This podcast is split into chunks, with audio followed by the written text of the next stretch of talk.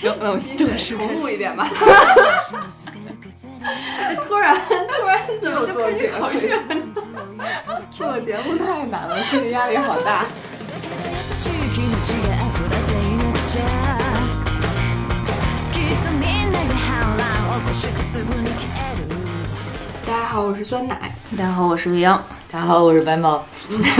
这是我们限定之条的新一期节目。嗯，然后我们今天又跟白马一起了。嗯，节目开始之前呢，我先说一下啊，昨昨夜我夜观天象，后面那句话是什么来着？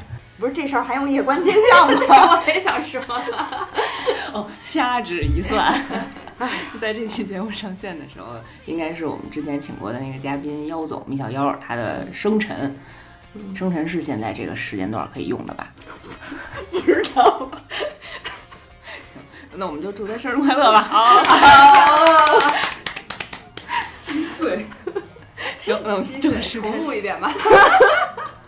祝完妖总生日快乐，然后我们就进入到我们这一期要讲的。嗯，今天要讲很神奇哈，我们要讲一篇那个富坚义博的作品。嗯，一个富坚义博完结了的作品，没想到他老人家还有完结的作品。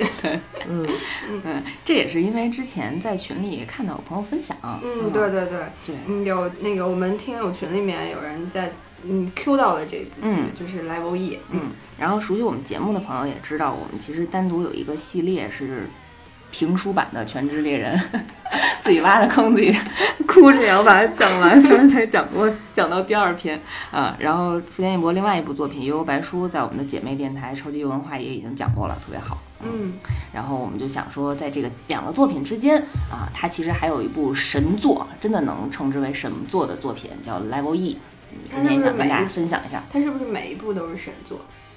对，因为没几部作品，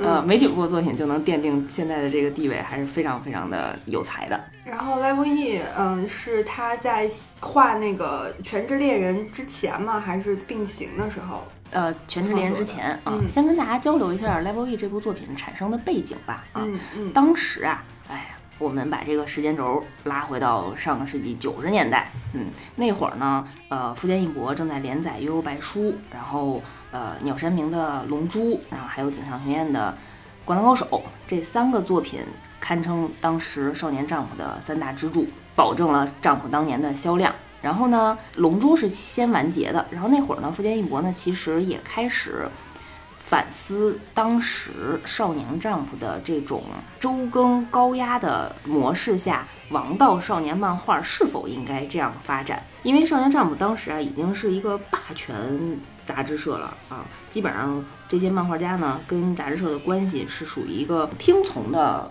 关系吧，就就是少年 Jump 是垄断，基本上垄断了在那个年代。这些这些漫画作家就天天在零零七 大厂，对。丈夫厂，丈夫厂，对。对，确实确实是一个非常呃非常有压力的环境。那个时候，富坚义博自己也说，他每周只能休息半天，然后剩下的时间全是在画画。然后当时严重的时候，甚至看见画稿就想吐哎呀，啊！在那样的一个情况下，然后也一直进行着这个周更的连载。你看这个九九六零零七这么有历史呢 然后，所以在当时那个环境下之下，其实他在连载到《悠悠白书》中期的时候，就已经呃想结束结尾了啊，然后就是一直在反思这件事情是不是应该这么继续继续下去。但是少年丈夫呢没让他结尾，就是可能正好那时候也是摇钱树，也正好是杂志的一个招牌，然后就让他一直往下继续进行继续连更，然后大概在。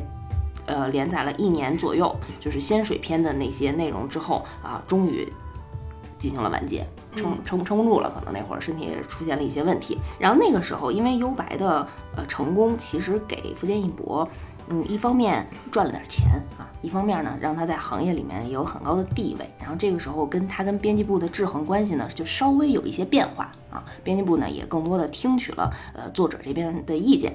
但是那时候呢，优白已经完结了，没想到啊，在呃两年左右啊，灌篮高手也完结了。啊，当因为当时龙珠早已经完结了，丈夫呢就属于一个青黄不接的状态。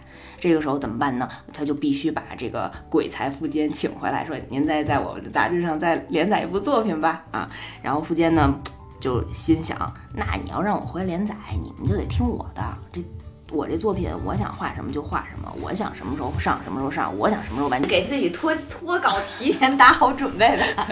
就是拿到了一些话语权嘛，然后跟人谈啊。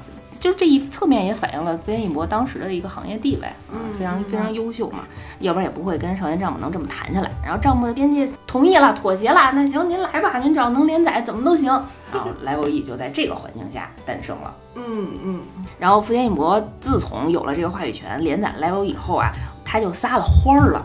就这部作品就是放飞自我，他把自己能之前可能有机会想到没有办法放在前头长篇作品的内容和脑洞，全在这个短片里头压缩进来了。就虽然它只有短短的十六话，但是真的整个设定和世界观和想要表达的东西非常非常的多。嗯，确实当时杂志社是希望让他把这部作品扩充成一个长篇啊，因为觉得非常优秀。但是，嗯，福江就不。我要是不呢？我就是想，我就是想抨击你们，我就是想讽刺你们，然后加了好多夹带私货的内容放进去，然后就戛然而止了啊。但是确实，Level E 也给后续他在创作《全职猎人》打下了很夯实的基础。它有很多《全职猎人》里面的游戏的设定啊，然后蚂蚁的设定啊，就是其实还有念能力的设定，都在 Level E 里面有一些雏形。嗯嗯嗯，大家喜欢看的话，应该可以能够看到里面的一些嗯联系，对，有一些穿针引线的东西。嗯，所以 Level E 的这个名字到底是什么意思？就是一级，就是马上废了，难度高的那种是吗？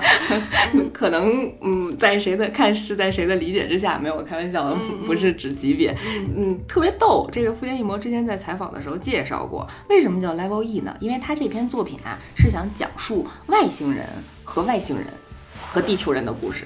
然后呢，他当时看了很多电影，然后看到了 E.T. 那个电影，他觉着 E 是代表外星人，所以他 用了 Level E。然后后来查了一下，是 A 连，是 A 才是外星，才才是异形外星人。他就是想把异形和外星人结合在一起，然后就想说，那不能叫 Level T 吧，Level E 比较好听嗯。然后后来查了一下，可能应该叫 Level A。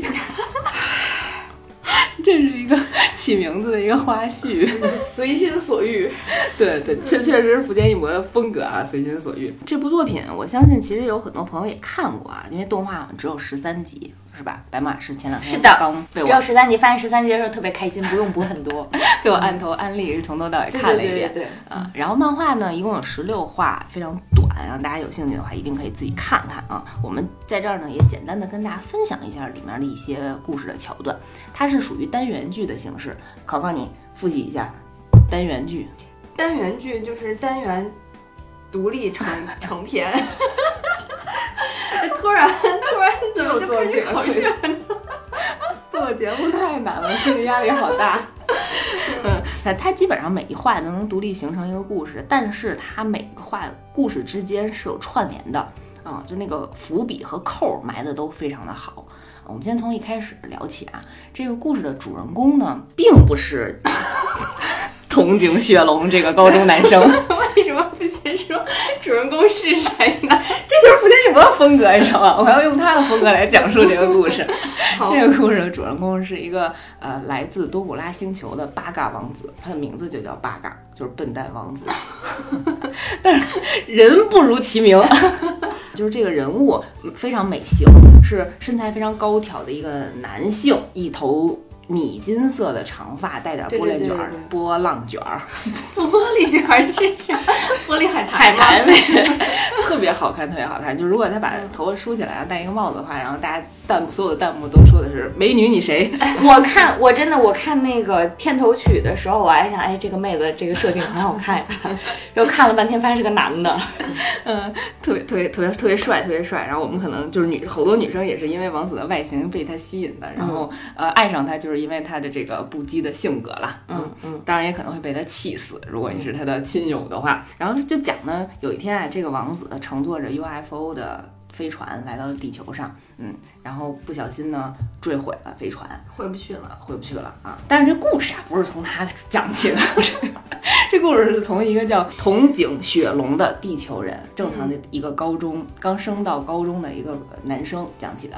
讲到他呢，从东京来到乡下，进到了一个新的呃高中学员，自己一个人搬到了乡下，马上都要上的上上一个新的高中了，非常开心啊！哎呀，我自己有独立的一个空间，然后自己新的房子。结果打进打开房间一看，哎，为什么发现有一个人坐在这儿，还是一个不认识的人？然后就想把他请出去。这个人就是我们刚才讲的八嘎王子。然后王子就跟他说：“我是外星人，哦，我来到地球上，我失忆了，你不能把我赶出去，我要跟你友好相处。”这么快就暴露了自己的身份，丝毫不藏着掖着。雪龙是一个正常的男生啊，然后就觉得你这人是不是脑子有病啊？就请你出去，然后就把他推出去了。结果一关门，发现他又回到了屋里，就是有像有特异功能的瞬移一样啊。他大概知道这个人可能有点奇奇怪怪的毛病。然后王子就跟他说：“虽然我失忆了，但是我发现我身上有遥控器。”然后就给雪龙看了，长得特别奇怪，像一怪小怪物一样。然后雪龙在那儿叭叭叭摁了半天，然后远方 UFO 落地的那个区域就产生了爆炸。但是当时其实有很多科研人员在现场进行勘察，然后雪龙就特别紧张，就心想说啊，这一定是一个巧合，不是我把它引爆的。然后王子就是因为这件事儿，然后一直威胁着雪龙说，那你得让我住在家里，呃因为你引发的。爆炸嗯，中间来回来去的两个人的掰扯我们就不讲了啊，非常逗。就是王子的话呢，就是你能把他对方气死。鉴于我刚才刚跟某些人吵过架，就不在这复述了。嗯，然后雪龙他是因为新搬过来啊，他发现身边有一个邻居，长得特别好看的一个小姑娘，然后应该是叫江户川美部，可能是江户川柯南和步美的孩子。小兰非常气愤，看到这儿是不是觉得？然后美部这个姑娘呢是也挺神叨的，然后跟雪龙打了个招呼，然后跟他讲，我爸是研究员，就在那个 飞船旁边。对，就刚去研究 UFO，然后雪龙特别紧张，我说不会吧，刚才发生了爆炸，你爸爸还好吗？美部说没事儿，我爸刚给我打电话，很安全，然后现场也没有什么人员伤亡。然后雪龙一想，太好了，那你现在没有威胁我的把柄了嘛？你就走吧。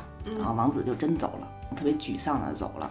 然后其实那时候雪龙有点于心不忍嘛，然后就下楼去看看。然后没想到呢，这时候王子又回来了，非常快，但是受了一身伤，也不知道怎么受的伤，怀里还抱着一个小猫，我跟你讲，外星人也抵抗不了猫的魅力。真的是特别可爱。然后雪龙一下就心软了，可能是因为看见主要是猫，了主要是猫。对 然后其实那个漫画里、动画里有点不一样。这个时候漫画里雪龙就把它接回家了啊，连猫带人都接回家了、嗯啊，就在家里治让那个王子在那儿自己休息。然后这个时候王子就发出了自己是外星人的一个 特点。雪龙看到他身体里流的是蓝色的血液，然后他还有自己治愈的功能。这个时候才真正确定了他应该是一个外星人，不是个地球人。对，起码不是一个地球人嗯啊。然后可能心怀恻隐之心，那你就先在我这儿藏着吧，啊，你也别给我惹事儿啊。然后，但是这件事儿呢，就被他那个好邻居美部那个小姑娘发现了。但是没想到美部这小姑娘跟他是一一一波的，然后也是对世界上这些奇妙的生物比较感兴趣，然后还帮他查了一下，哎，屋里没有监监视器啊，也没有窃听器，非常安全啊。然后雪龙和美部呢就跟王子说，安全起见，因为现在肯定是有人要抓你，要不然你不会受伤的嘛。然后这两天呢，你就别嘚瑟了，在我们家好好藏着，把窗帘什么都拉好了，千万别出去。王子闲不住啊，啊一看就是一人来疯，然后特新鲜来到地球上，然后自己从窗户跳出去逃跑了，就趁他们俩不注意的时候，这俩人就在外头找他。然后找了半天，本来以为他去 UFO 失事的地方看看有什么线索，结果发现人家逛商场去了，买了好多特别时尚的衣服，特别 fashion，然后还喝咖啡呢。嗯，呃，进店以后，雪龙差点没给他打死，嗯 有一种那个自己家傻儿子不听话的感觉。是把雪龙叫去付款了吗？差不多，等着那个等着我主人给我结账呢啊。然后在这个过程中吧，王子跟他们坦白了一件事儿，说啊，我刚才见义勇为去了。当时是有一个姑娘啊被流氓骚扰，我见义勇为，把流氓给打了一顿啊。这俩人还夸他呢，好样的啊！我们地球人就表就喜欢你们这种见义勇为。特别英勇的事迹，然后王子说：“但是不不小心，我把一一个人打死了，我还给藏在了我的垃圾桶里，你们看一下。”随身携带垃圾桶。随身携带。然后雪龙特别紧张，说：“快跑啊！”然后赶紧跑回家了。一回家不要，不但外面有人追杀他，然后他发现家里也进来人了。家里进来了三个黑衣大汉，啊、黑衣大汉，像黑衣人一样，Man in Black 的黑衣人。嗯啊，然后这三个人就自报家门，说我们呢是来自多古拉星的谁谁谁，你现在手上看的这个人是我们星球上的重要的人质，是我们这波的人了，我们就要把他带走。嗯，就大概讲了一下这个背景，说呢，我们本来要参加一个宇宙峰会。啊，就这些大厂、大国、大行星全都来参会，但是我们这个我们国家这代表呢，中途这不是 UFO 失事了吗？掉到地球上了，我们得赶紧给他接走。要是迟到了那个宇宙峰会，我们这星球可能就被灭了啊！因为我们这会议非常重要。我们这会议的主题呢，就是来探讨你们地球这种发展中行星的以后的未来发展的。迟到的后果 这么严肃呢？嗯嗯，但我好紧张啊！但是这个时候吧，雪龙就说不行，你们走之前得先把我这事儿解决了。你们这人在我们这儿杀人了，三个硬汉之一是他们的一队长。队长一看，哎呦，真不好意思，赶紧给磕头道歉。我们这怎么这我们这败家孩子怎么还杀人了呢？然后另外一个人说，哎，不好意思，队长，出大事儿了，这杀的还真不是人类，这杀的呀又是一个叫外星人。对，是一个叫迪斯昆星的一个族人。迪斯昆星是个什么行星呢？对比上地球人啦，他那就是俄罗斯人，就是一战斗民族的人。嗯啊，尤其是非常团结的战斗民族。你伤了我一个人，那我们就得全村人一块儿给你干架。灭族，灭族。嗯然后本来想他们想赶紧跑，结果跟那个自己的救援船一联络，发现已经被这个迪斯科人占领了。嗯，就人家就打开天窗说亮话，下了战书了，说今天晚上太阳下山之前，你们不把这人交出来，你们就等死吧。嗯然后队长夜观天天象，掐指一算，离太阳下山还有两个小时，怎么办呢？他们就一方面让这个队长呢使了七七四十九招把王子打醒，另一方面两个下属呢就开始在王子的这些随身的行李里面找，看看能不能找到一些关键的信息。因为王子是一个特别高智商的人。他以前呢，一定是勘察过这个啊、迪斯昆星人的一些弱点，他们就想找到这个呃调查的结果和这个弱点，结果还真找着了，还不如不找着呢。找着什么了呢？找着王子的日记了。没上锁吗？没上锁。当时漫画的表达非常的出色，他用了三页全都是文字然后我那天，看野哥看漫画的时候，我说你看的这是漫画吗？对轻小说，轻小说，然后一页的文字大概有五百字，密密麻麻就写了王子的日记。然后你要是从头到尾看完呢，你有可能会被气死。他就是讲他们从自己的多古拉星球飞出来的时候，然后这一路上好无聊啊，然后要去参加一个无聊的全宇宙峰会，怎么办呢？我一定要找点事儿干。那诶，我中间好像路过地球，我要不要在地球上干点什么？然后他就设计了实事实事设计了落到地球上可能会被地球人接应，然后设计了在这个地球上遇到迪斯昆星人，然后跟他们提前的布置好了，咱俩演一出戏。嗯，我跟你产生冲突，然后我的下属肯定要要跟你要人，怎么怎么着，整个这一出戏都是王子在日记里都编排好了的。当队长看到这一封信的时候，就已经背过气儿去了，然后就跟迪斯星人化干戈为玉帛帛，非得用这种说不顺的词儿吗？达成了友好协议。然后这个争端呢就没有任何冲突的解决了啊，王子呢也被有冲突有冲突，王子被队长打了一顿。打了九顿了，最后王子也没逃脱了自己的责任，还是被队长按着头去参加那个宇宙峰会了。过了几个月，雪龙 收到了一封神奇的来信，然后推测应该是王子寄给他的。王子就跟他讲啊，我们去参加峰会的时候啊，我用我滔滔不绝、连续二十四小时的口才，说服了在场的所有人，让地球成为了我们多古拉星的监视指定行星。以后呢，我就是你们这地球的高级管理员了。他罩着，对，地球就靠我罩着吧啊！然后我也会马上呢回来跟你们玩儿。然后雪龙看见这个时候的心想：不好，你可别回来了。你可千万别回来。想到这儿的时候，叮咚，门铃响了，这一话就结束了。王子按的门铃对？应该是，应该是、嗯这个留白就让大家想象，但是应该是王子按的门铃。嗯哎呀最后剪出来这个故事，我也不知道会是什么样儿，但是讲的还挺费劲的。确实，因为里面细节袱太多，对细节太多。包袱太多了，然后它不是一个很规范的编剧的模式，它里面的所有的环节、所有的扣儿，它不是水到渠成的，它是在它是意想不到的。当你觉着这件事情顺着这条思路马上就进入高潮的时候，它就结尾了。当你觉着这个人马上可能要死了的时候，他就活了。嗯，嗯 对，就是当你看着津津有味儿的时候，这个事情就完了啊，啪，快乐没了。就整个莱欧伊的故事，福建一博带给大家的感觉就是这样的。每一个单元的单元剧、单元故事都是这样，每一个故事都是这样的啊嗯嗯。之所以要讲开头，是因为主人公在这个开头这个故事里面比较丰满的呈现出来了。主人公差不多三分钟挨一顿打，对，这个频率可能还说说说短了，呃，说长了。对就是王子是一个非常聪明、非常机智，但是他把这些聪明机智呢，都用在了怎么折腾他的下属和他的国民身上。嗯嗯，所以大家就对他可能又爱又恨吧，就是这样一个充满魅力的带引号的反派人物啊，作为整个这个故事的主线。嗯，就是作品里面，别人呃形容王子是他致力于在不让国民反抗的前提下，尽可能的折磨国民，大概是这么一个人设。然后我看弹幕都是说这是他在说自己吧，就是不让读者急眼的情况下，尽可能的脱稿。对 对，嗯，大家都在说王子这个形象就是以福建一博自己为原型创给自己画这么好看，那我在虚拟世界还不能满足一下吗？我已经没有办法改变自己我得查一下他的照片。所以其实他通过王子的性格，反正纸片人被揍了也没关系，只要你别来给我寄刀片就行了啊。他其实通过王子的这个人物，把自己的很多脑洞、很多想法，然后还有很多其实很多讽刺的东西，他很多想要抨击现实的东西，让王子去干了。嗯嗯嗯，说到这儿呢，我们就可以讲到第二个故事了。第二个故事我们不不展开讲讲剧情啊，第二个故事其实是跟黑猫警长那个螳螂 螳螂新娘，对螳螂新娘那一集有点像。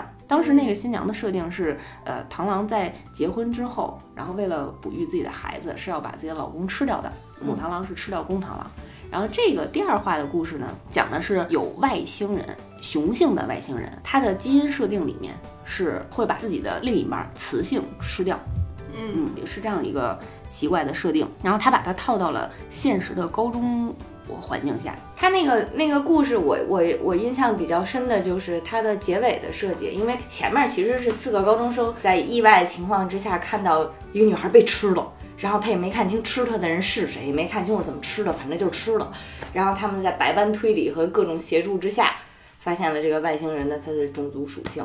但是他揭示这个种族属性的时候，配的画面和那一段剧情其实是那个真正作恶的那个外星人在和他心仪的一个妹子特别好看，在吃饭，然后那个男生就开始哭，哭得很伤心。然后呢，那个呃那个男孩的小那个男孩的弟弟就是正在跟这四个人坦白我们这个种族的真相嘛。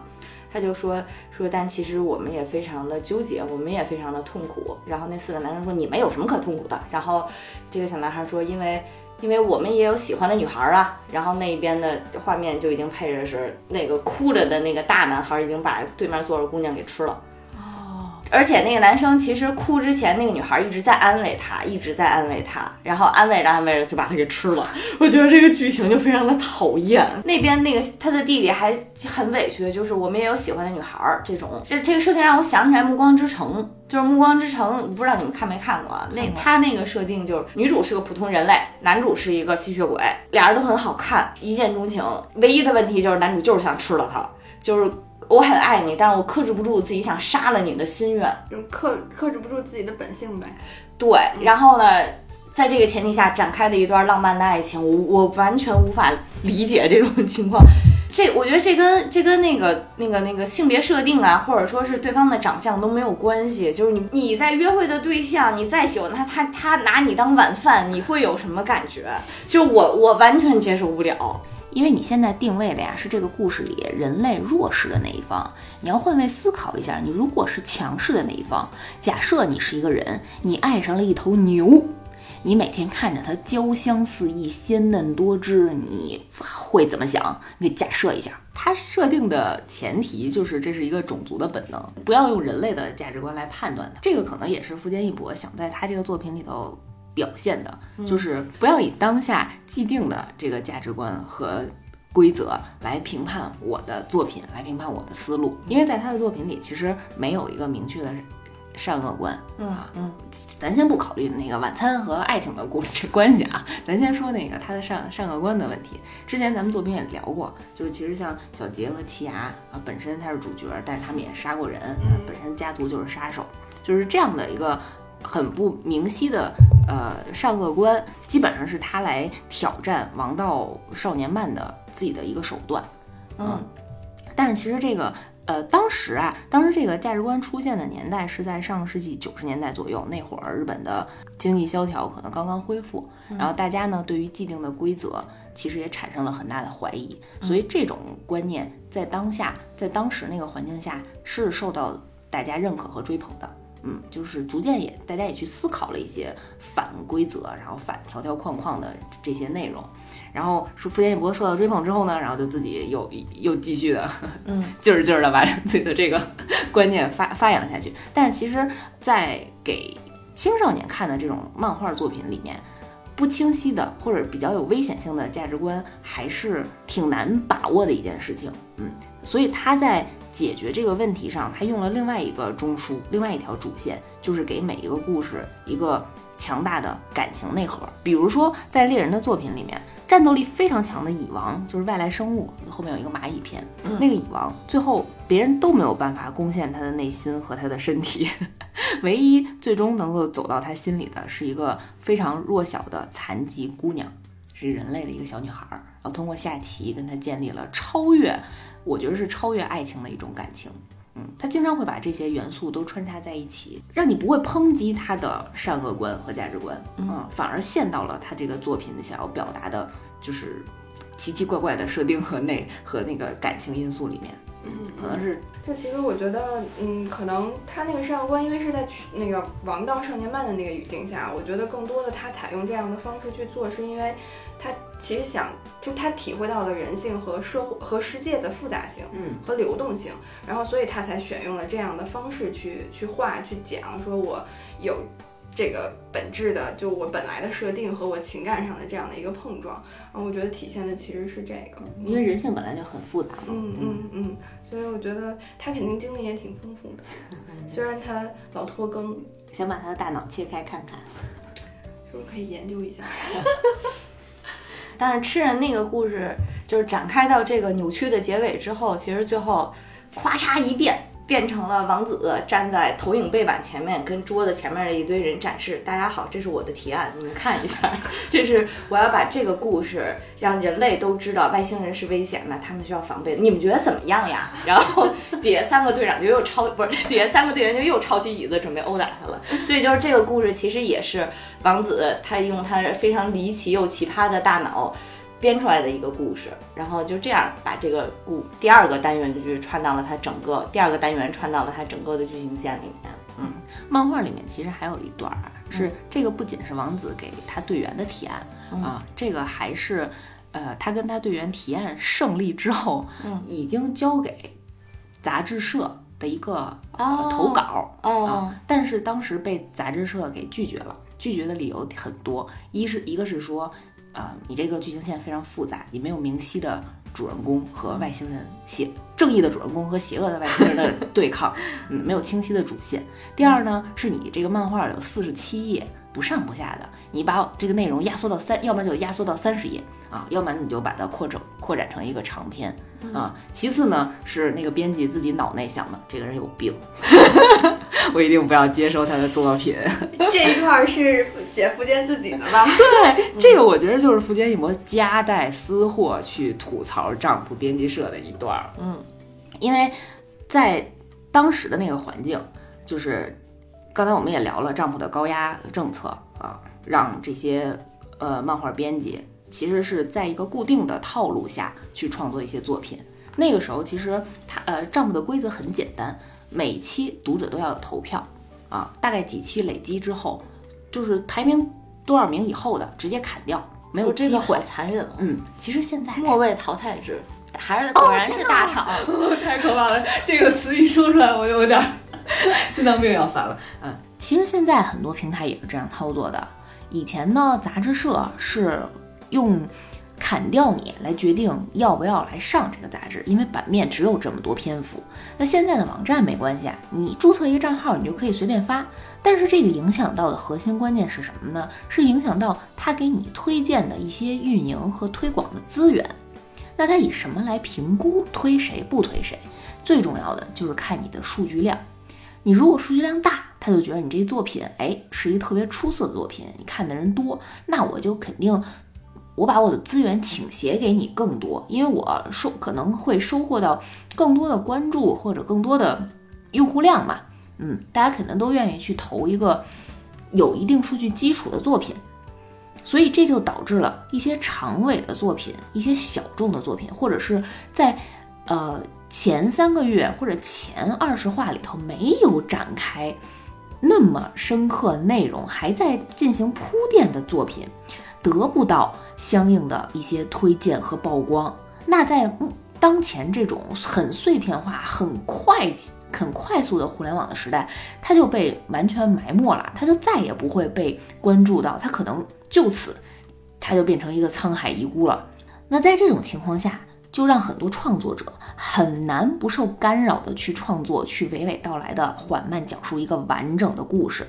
大家的思路更多的就受到影响，去要在前几话必须抖出一个什么漂亮的包袱，在新作连载期前几个月的时候，必须在内容当中加入一些大家喜闻乐见的这种嗯打引号俗套的元素。那比方说不无非就是脱个衣服啊。谈个恋爱啊，屌丝逆袭成功啊，家里的宠物成精啊，男主人公、女主人公家破人亡，然后大姐姐、小姐姐无缘无故的通通爱上我，那无非就是这些内容。反正无独有偶吧，宫崎骏老师在自己的一些呃采访内容当中也提到过，是说原话是这么说的，原话是说在竞争的环境下是不可能孕育出天才的。我们大概翻译一下啊。可能不太不太好理解，就是因为有竞争呢，大家就会往同质化的内容去集合，大家都愿意看霸道总裁，都愿意看玛丽苏，爽啊，数据量大啊，所以你想表达的，像宫崎骏想表达的人与自然，像向他表达的反战，他在前期肯定不会收获大量的关注的啊，他是需要前期铺垫，或者是说用很长很细致的内容。才能够慢慢的表现出来这个更深层的内涵。就是其实除了漫画界之外，因为这让我想起来前一段时间好莱坞，呃，超级大岛和漫威之间的一些论战，嗯就是，呃，包括包括詹姆斯卡梅隆就是大家都知道的《阿凡达》和那个《泰尼克》嘛，然后和。呃，马丁·西克塞斯也是那种就是顶级大导，然后还有一个谁，我我我我有点想不起来了，是就是科波拉啊、反正就拍拍拍《教父》的啊、这三个人其实都有表达过对漫威电影的一个一个厌恶，就是用厌恶是不夸张的原话，科布拉的原话是是觉得漫威电影是令人厌恶的，就说认为人们在这种千篇一律的电影就是内容当中，你学不到任何新的，就是无论是情感上还是灵感上，给你给不了你任何的启发。当时马丁·西克塞斯的那个定义，我觉得其实还挺准确的。他说，漫威电影不算是真正的电影，它像是主题公园儿。就主题公园儿的意义就是让你在一个大主题下 happy 嘛，就是开心嘛，对吧？然后。对，但是他们说的这个，我其实觉得跟那个当刚才你说的那个什么有有一有有点联系，就是呃，漫威电影它就是特别标准的，它有自己的模板。虽然说好莱坞电影它已经非常模式化了，你几分钟必须有个小高潮这种，但是呢，嗯，漫威电影就更加模式化一点儿，就是我找呃没成名的演员去演一个特别大 IP 的角色，然后我我要把这个场景做炫酷，笑笑点特别密集，你做到这样，然后最后有一个反派，反派被你打了，大概就是你做到这样，这事儿就成了，你不需要再有别的东西了，其他的东西都是什么锦上添花。但是在这个前提下，就是传统电影或者说那种经典电影，它所看重的就是艺术表达，或者说甚至是它的那种视听语言。言，就是那各种运镜和和和和剪辑上的一些优势，其实是在这些电影里面得不到真正的体现的。嗯啊，而且最重要的问题是说，就是像像你说的，就是大家如果都去创作这些这些漫画或者这些作品的话，其实那些天才的作品就出不来。这漫画在这方面，说实话不会，嗯，比电影要好一些的原因是，嗯、电影它的真的投资量实在是太大了，它是一个。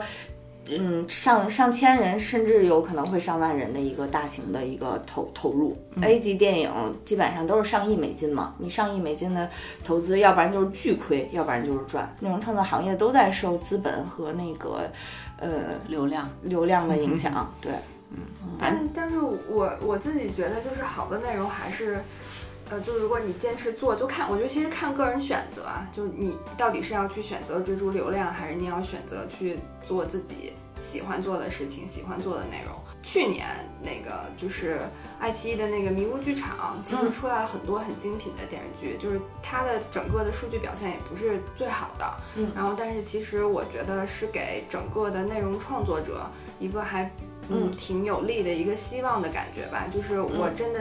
呃，下定决心去做这样的好的内容，我如果可以坚持下去的话，我其实是有机会能够被大家认可、被大家看到的。像富坚义博，我觉得像漫画这样，肯定以后也会，就我不知道，我不我不太了解，但我觉得应该也会有这样的机会和这样的空间。然后可能我们以后也会有更多的不同的作品上的选择。然后我觉得，所以我们的节目还挺重要的，我们需要跟大家多多推荐。说的对，对，然后希望能够跟大家多多去分享一些我们真的觉得很好的、有价值的，对。对对对对对。然后就是除了那些大火的作品之外，我们也希望能够让更多的人看到，呃，其他的很多的这些内容创作者他们的辛苦的一个杰作，看到一个百花齐放、百家争鸣的这样的一个局局面的，嗯。嗯。对，所以就是尊重作者，然后尊重就是尊重智力，我觉得是非常非常重要的。你不能光尊重钱。智力是脑子的智力嘛？嗯，对，我觉得现在好多作品已经完全不尊重智力了，就是一车脑撞剧嘛。空中飘三分钟，俩人在空中演好多视视觉戏，再摆三十个动作，落地了。嗯，这种我觉得就不尊重，不不尊重智力。嗯，虽然福田义博的脑洞非常大，但是我觉得他是非常尊重智力的。他的对对很多对对对设定和环节就是都是有科学依据的，就是你找不到什么特别强烈的，对，没有违和对对对。都是有逻辑的。然后比方说比方说，白马特别喜欢的那个故事，对他那个里面有一个单元叫 “You Are My Darling”，那个是不是非常甜蜜？说的好可爱啊，故意的。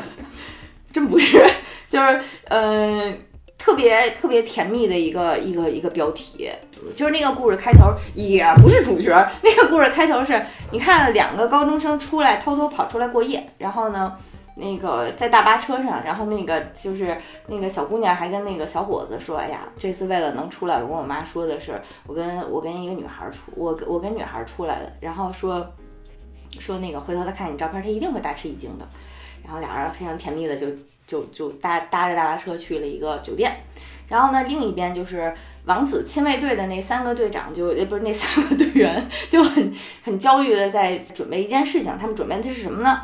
是外面的一个星球，什么马古巴拉星吧，不重要了，就是巴拉巴拉星吧，就说说巴拉巴拉星的这个公主，她要他要来地球选女婿了。外星人也有这么个传统。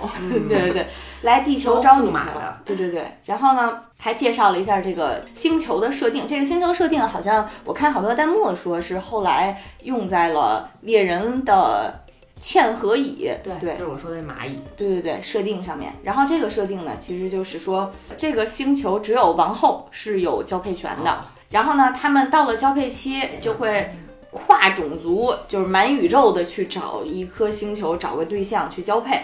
然后他只交配一次，交配之后呢，就和自己的伴侣白头偕老，是不是还挺浪漫的这个设定？嗯然后，但其实浪漫的粑粑呢，就是就是说被他挑中的这个种族，这个驸马种族，虽然只有一个人被王后挑走了，但是几代之内必定灭绝。这是为什么呢？王后会在就是交配的过程当中传染给她的对象一个病毒，但是这个病毒会让会通过空气传播，保证你这个星球的所有男人都变成女的。都变成女装大佬，从此就几代之后就灭绝了。院长，院长，你听见了吗？院长，你的机会来了。然后他们的任务就要保护地球嘛，毕竟他们的那个地球已经归他们王子王子罩着了，怎么能在在这个情况下就让就让种族灭绝呢？所以就是他们一边去野外把这个刚刚落地的这个公主，这个公主叫杀鸡，杀鸡公主，头太多了，我不知道从哪儿吐起。她真叫杀鸡公主，不是给猴看的那个杀鸡。对，然后呢，他就说。接到这个公主之后，就想尽办法，队长就跟公主唠嗑，想尽办法阻碍你，千万别在地球跳，这个地球真的不行。对，地球真的是不行，地球人太垃圾了，太垃圾了，特别坏，各种就是你就不说环境污染什么的了，跟你讲环境污染这个情况，他们过几年自己就变异了，你不要真的不要挑他们。然后又说地球人这个繁殖欲极端旺盛，就是不分时段随时发情。就是男人和女人脑子里都只想着交尾再交尾，这是原话啊，不是我说的，都是王都是都是队长说的啊。但是公主就不为所动，就是这是上天给我的使命，我就是要来这儿挑一个驸马。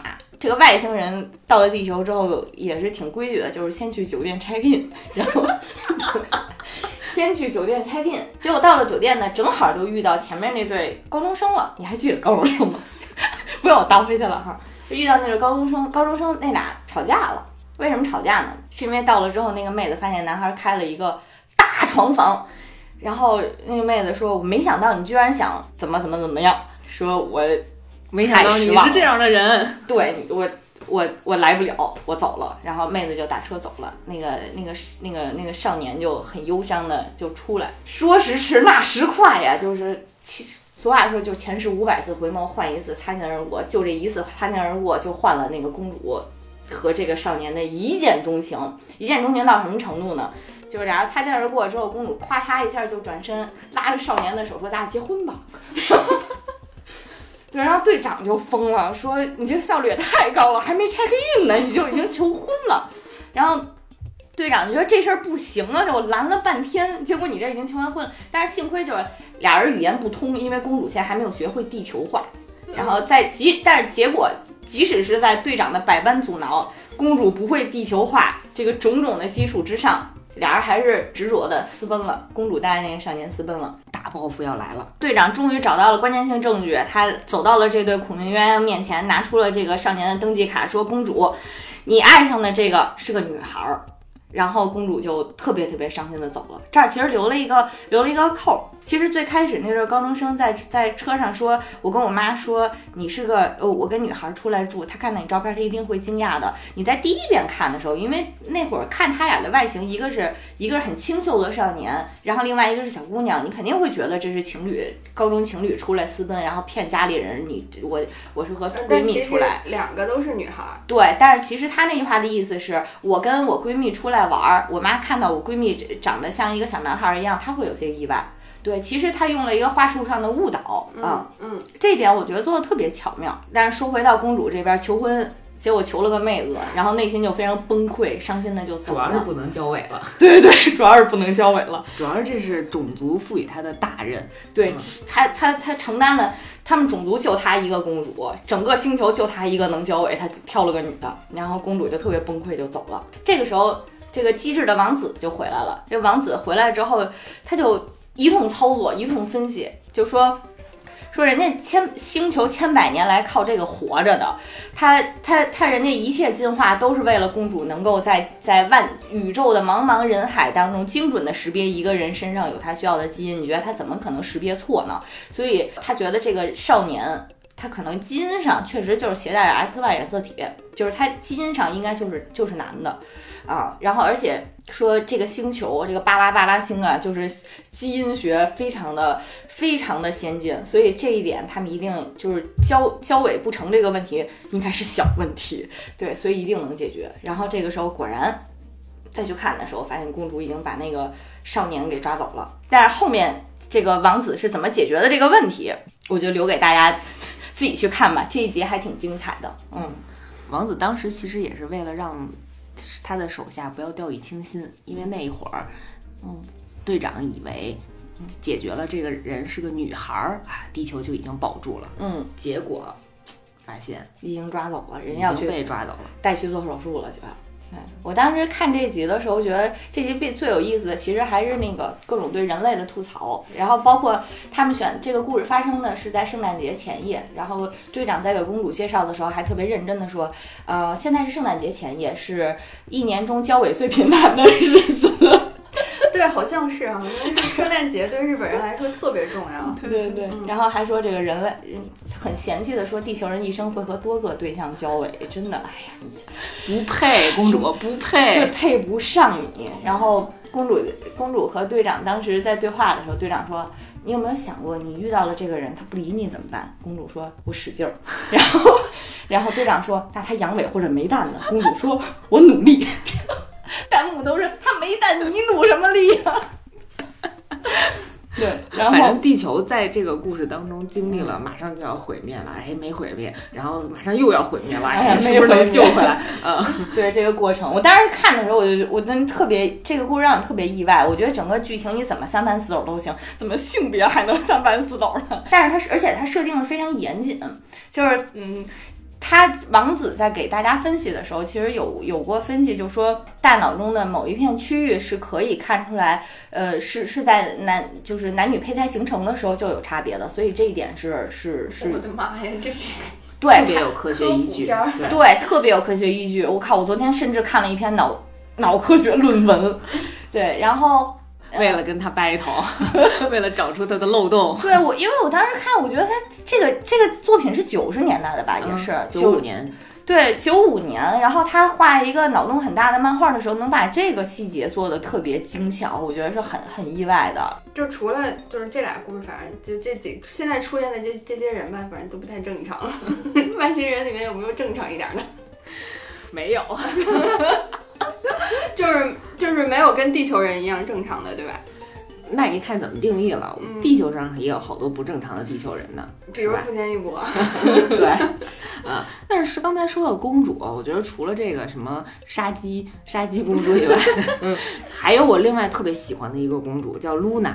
为她打 call，对，就是这个故事最后算尾声的篇章了吧？说是来自马古拉星的第一王女，嗯，露娜公主。这个公主是什么人呢？这个公主啊是八嘎王子的未婚妻。这故事一开始呢，就是我们这八嘎王子又找到地球人雪龙，哼工具人雪龙，说：“哎，你让我躲一会儿，有人追杀我。”雪龙说：“谁追杀你啊？追杀你的人还少吗？这次又是谁？”嗯，这次来者不善，这次是我弟弟和我未婚妻。为什么呢？这个要铺垫一下多古拉星的这个传统啊。八嘎王子呢是第一顺位王子，他是要回头当国王的。但是因为这个八嘎王子啊，他既没有责任感，又没有担当，天天又喜欢搞事情，所以呢，他不想当国王，他就想方设法把这个规则破坏掉。他就跟自己的国会创立了一个法案，通过了。这个法案怎么回事呢？就是在第一王子二十岁之前，如果没有娶妻的话，这个王位就顺位给第二王子，顺位给他弟弟。嗯，王子心说，我八嘎王子心说，我这可还有一个月了啊，我这要吃香喝辣的，安心度过这一个月，我就不用拖家带口，且不用当国王了。嗯啊，就在此时，雪龙他们家窗户外头哒哒哒哒哒哒哒哒有一个直升飞机，就然后直接就大喇叭由他弟弟广播着说：“那个哥哥呀，我可找到你啦！我们现在就开始结婚仪式吧。”那王女在他旁边坐着呢，啊，就从现在开始，多古拉星球第一王子巴拉巴拉如此如此如此，和马古拉星第一王女巴拉巴拉如此如此如此，不是我简略说，是漫画里就是这么写的，巴拉巴拉如此如此如此。就是他们星球语言，对吧？在大家的关注之下，无论贫穷还是 还是衰老，然后两个人都要携手，然后就这个结婚仪式就就此开展了。然后地球人都在观摩，说：“哟，这是拍电影呢吧？” 啊，然后好，现在双方就可以交换戒指了。然后就让王女拿出来了一个呃祖传下来的一个宝贵的戒指，戴在自己手上。这个戒指非常关键，戴上了就不能摘下来啊。他自己给自己戴戒指，王女自己给自己戴戒指，嗯嗯因为俩人可能隔着玻璃和直升飞机呢吧，不太好交换了啊。然后就让王子赶紧把那个戒指收起来，收收着，然后戴上，咱这婚一结，回家当国王去啊，嗯谁也别给谁找事儿。然后王子就跟雪龙说：“不好意思，我先走为敬，我对付不了他俩，他俩都是属于那种特别正经、特别正统的人，我先跑了啊，你帮我拦一下。”王子自己跑了啊，然后呃弟弟就第二王子和呃露娜王女就进到了雪龙的房间，然后还跟他道歉，然后冒昧的打扰了。然后其实我们呢就是来成结婚的，婚的，对。你只是来结个婚，您千万别介意。呃，不好意思误了您的眼。然后这个是我带给王子的一份礼物，不算礼物吧，就是书信啊，请您以后帮我交给他。我们今天就先走了，今天这婚没结成，我们还可以下次再来嘛，啊，对对也不在这一天，毕竟还有一个月呢。嗯，呃雪龙收到了这个这一沓信之后啊，还正琢磨着这可怎么办呀？啊，王子这时候又回来了，反正弟弟和未婚妻走了，我就他也挺会踩点儿的。估计就在门外守着呢啊，就跟雪龙介绍了一下这个背景。他自己的星球是叫多古拉星，王女的这个星球呢是叫马古拉星。马古拉星自很多年之前，对于多古拉星来讲就是一个附属行星，卫星对，有点像月月球和地球的概念。嗯，然后每一任王女都跟他们家的王子是这样联联姻的，嗯，这样的情况。所以呢，其实这个王女呢，就是有点儿像傀儡嘛，没有什么太多自己的感情。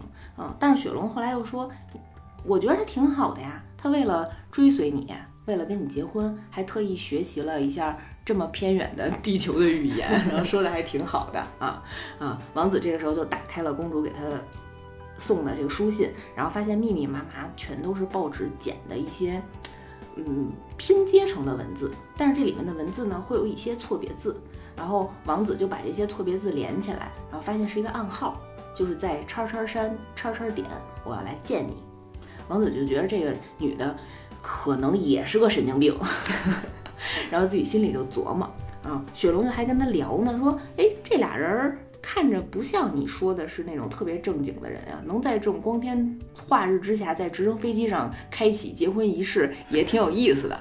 王子就握着雪龙的手说：“你说的对呀，这俩人可能真的不是我弟弟和我未婚妻。”他就发现了端倪，他就觉着这事儿可能有诈，有可能是巴古拉星有一个反抗联盟，是专门阻止这种联姻政策，希望用无血的方式、无血的革命来摆脱马古拉星对多古拉星的这种附庸的这个地位。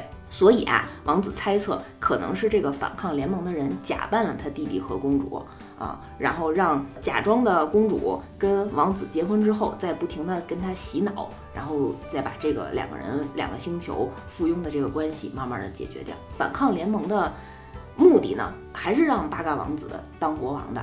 因为在他们的眼里呢，这个没溜儿的人 当了国王之后，没准儿能够解放马古拉星啊。反正也不知道他这人脑子里想的是什么，没准儿还能那个有一搏的机会。但是如果是顺位给他弟弟这么一个正统正经的人，一定就会按照这个古老的传统延续下去，自己这个反抗联盟可能就没什么希望了。嗯，这是他们的目的。王子想到这儿了以后呢，就决定将计就计。他当时啊已经发现这个屋子里安装了很多窃听器，估计是之前王女派来的手下给他们安装的。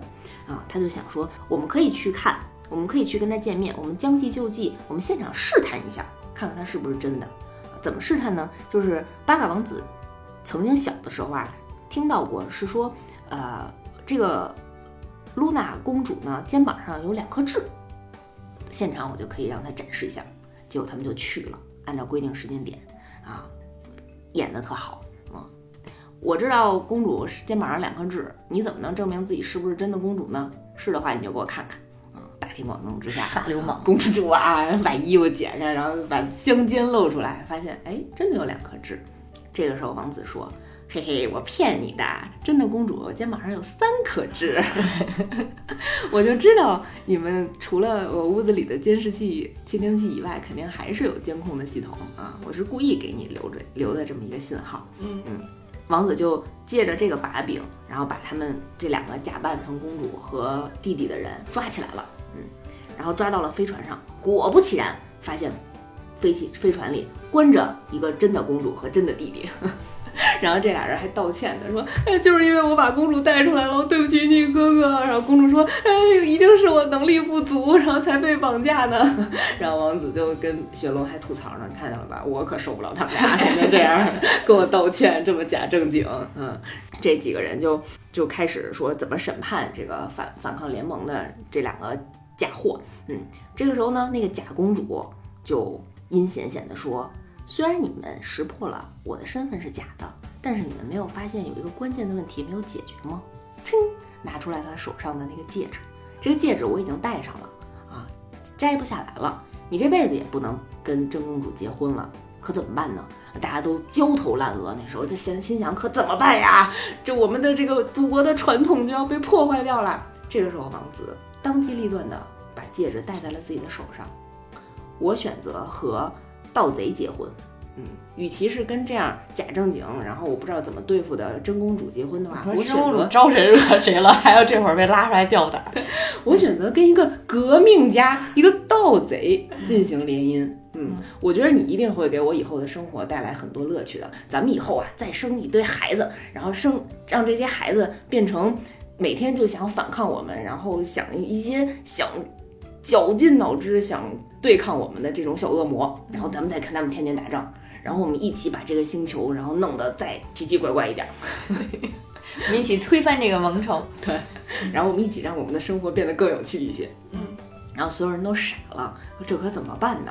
啊，然后就在这个时候，王子还跟自己的亲弟弟说，那个以后我们国家的大业就交给你了，啊，这些琐事都交给你了，我的好弟弟，啊。然后被关起来的弟弟说：“不好意思，我是假的。你的亲弟弟在那儿呢。”就指了一下在外面的那个假弟弟。结果发现那个假公主其实是真公主，假弟弟是真弟弟。哎呦，这乱了 吧？结个结个婚太累了。其实是真的公主假扮假公主，嗯啊，给王子演了这么一场戏。嗯嗯。当他听说王子要试探他的时候，其实他就把肩膀上本来有的三颗痣的其中一颗痣拿粉底啊给盖上了。嗯，反正经过了大家那个就是尔对尔虞我诈，然后互相使绊之后，然后没想到真王子和真公主结婚了，嗯，两个人幸福的走在了一起。然后那个时候我觉得特别美好的一幕是。公主在表示了自己是真公主的身份之后，还跟王子鞠了一躬，然后说：“虽然我是一个奇怪的人，我脑子里面可能有一些奇奇怪怪的想法，但是之后长远的岁月当中，还是请你多多关照了。”然后我觉得那点特别浪漫，特别浪漫。然后那个时候王子其实是傻了，就没想到 被套路了，对，没想到自己会被套路，然后没想到一山更比一山高，这个女人我有兴趣。有点意思，嗯，然后这个这个故事其实差不多就结束了，虽然后面还有一集度蜜月的一些奇奇怪怪的跟蚂蚁打仗的故事，嗯，但是我觉着就是有点头脑风暴的门当户对吧，嗯，就是这种两个人的完美的结合，然后让这个故事最后居然变成了一个幸福的爱情故事，Happy Ending，对对对，然后其实很多人也在弹幕里。和那个后面，其实福建一博也提到过，就他在这块有一些影射自己和五内之子的婚姻的婚姻故事。嗯嗯，因为你看，你想那个公主名字叫露娜嘛，嗯，就是月亮的意思，越野兔的小猫。因为最后这么一个一小单元已经荣升到我脑内 list 最喜最最喜欢的 B G 档里面前五名了。对对对，因为觉得他们特别般配。嗯嗯。连神经病的都如此般配，嗯，智商起码在一个 level 上，嗯嗯，也只有露娜公主能够降得住八嘎王子了。所以我我我其实特别喜欢这集，也是因为觉得公主这个角色还挺新奇的，啊，对，反套路，非典型公主，嗯。然后我也能看感看这个动画片的时候，我不知道漫画是不是能画的，但是看动画片的时候，我就觉得这果然是个男作者画的，就是公主，然后。微服私访来结婚的时候，穿的是一个就是帽衫和运动裤工装，对，一身工装，穿了一身工装来结婚了。对，就觉得，而且到最后，这身衣服从头到尾没有换过，就是不一样。男作者就是不一样。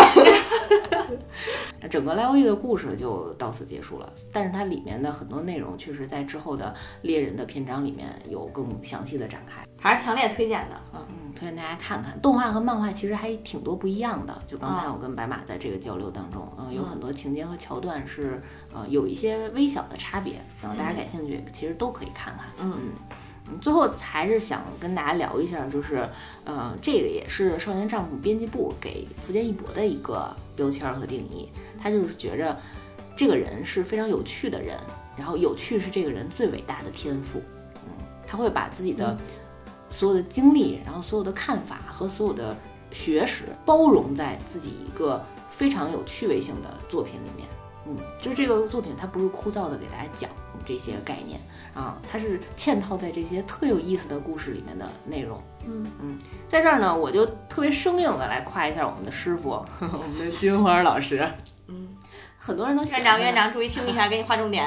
很多人都特别喜欢他的节目，其实有很大的一点就是他会用自己非常幽默风趣的语言，然后把一些非常深刻的道理演示出来。嗯，大家会在听的呃非常轻松的一个环境下，哎，不知不觉的发现，哎，确实有很大的共鸣，啊好像也学到了一些，嗯，也点到了一些自己并没有能够日常观察到的一些细节和一些想法，引发大家的一些思考。院长院长，我同意，我附议。